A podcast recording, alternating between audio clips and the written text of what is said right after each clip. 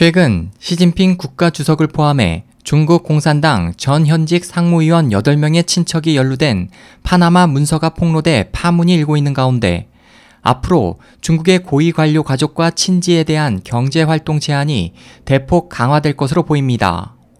중국 관영 언론에 따르면 지난 18일 시진핑 국가주석은 공산당 전면 개혁 심화 영도 소조 회의를 주재한 자리에서 모든 분야에서 공정한 경쟁이 이루어지도록 해야 한다며 상하이 모델을 베이징, 충칭, 광둥, 신장, 위구르 자치구 등 4개 지역으로 확대 실시할 것을 지시했습니다. 상하이 모델은 중국 관료 사회의 고질인 가족, 친인척 부패를 막기 위해 고위 관료의 배우자 및 자녀들의 취업 및 영리 활동에 제한을 두는 제도로 지난해 상하이시가 시범 도입해 운영해 왔습니다.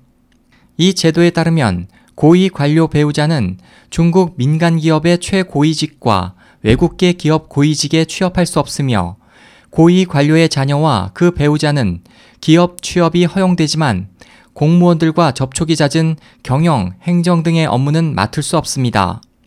고위 관료들은 또 정기적으로 자기 친척의 영리 활동 내역을 상부에 보고해야 하지만 이를 어겼을 경우 명확한 처벌 규정은 없습니다. 상하이 모델 확대와 함께 그간 반부패 단속에서 법관마다 제각각이던 뇌물수수에 대한 처벌 기준이 체계화됐습니다. 14일 신화통신에 따르면 중국 최고인민법원과 최고인민검찰원은 부패 관료 처벌 기준이 되는 뇌물 액수를 현행 5천 위안에서 3만 위안으로 높였습니다. 지난 1997년 정해진 현행 뇌물 기준은 그간 경제 발전에 따른 화폐 가치 변동 등을 반영하지 않아 현실과 동떨어진 기준이라는 지적이 많았기 때문입니다. 그간 현행 형법에서는 뇌물 수수 기준에 대해 많은, 상당히 많은, 아주 많은 식의 애매모호한 표현이 사용돼 처벌이 들쭉날쭉했습니다.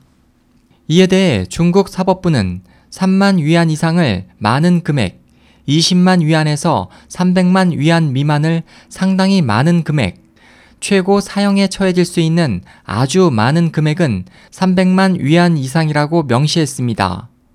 이번 조치에 대해 결과적으로 일반 공무원들의 숨통은 다소 트였지만 고위층에 대한 단속은 한층 강화됐다는 평가가 나오고 있습니다. 그 밖에 중국 사법부는 또 중대한 부패 범죄에 대해 무조건 사형을 구형 선고하는 대신 가석방 없는 무기징역을 확대 적용키로 했다고 관영 영자 차이나 데일리가 보도했습니다.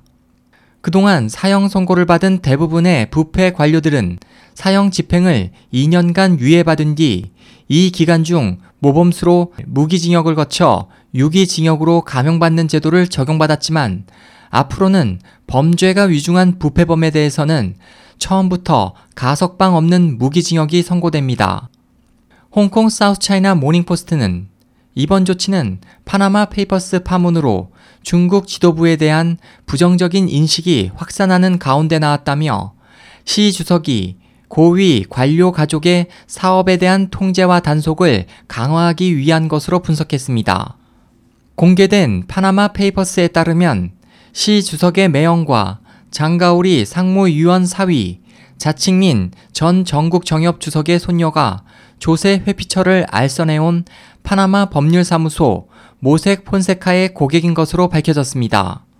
또 리펑 전 총리의 딸도 자신의 남편과 함께 버진 아일랜드에 설립된 회사를 소유했고 공산당 총서기를 지낸 고 후야오방의 아들과 부패와 권력 남용으로 낙마한 보시라이 전 충칭시 당서기의 아내 등도 연루된 것으로 알려졌습니다. 하지만 중국 당국은 이에 대해 아무런 근거가 없다며 관련 보도를 엄격히 통제하고 있습니다. SOH 희망지성 국제방송 홍승일이었습니다.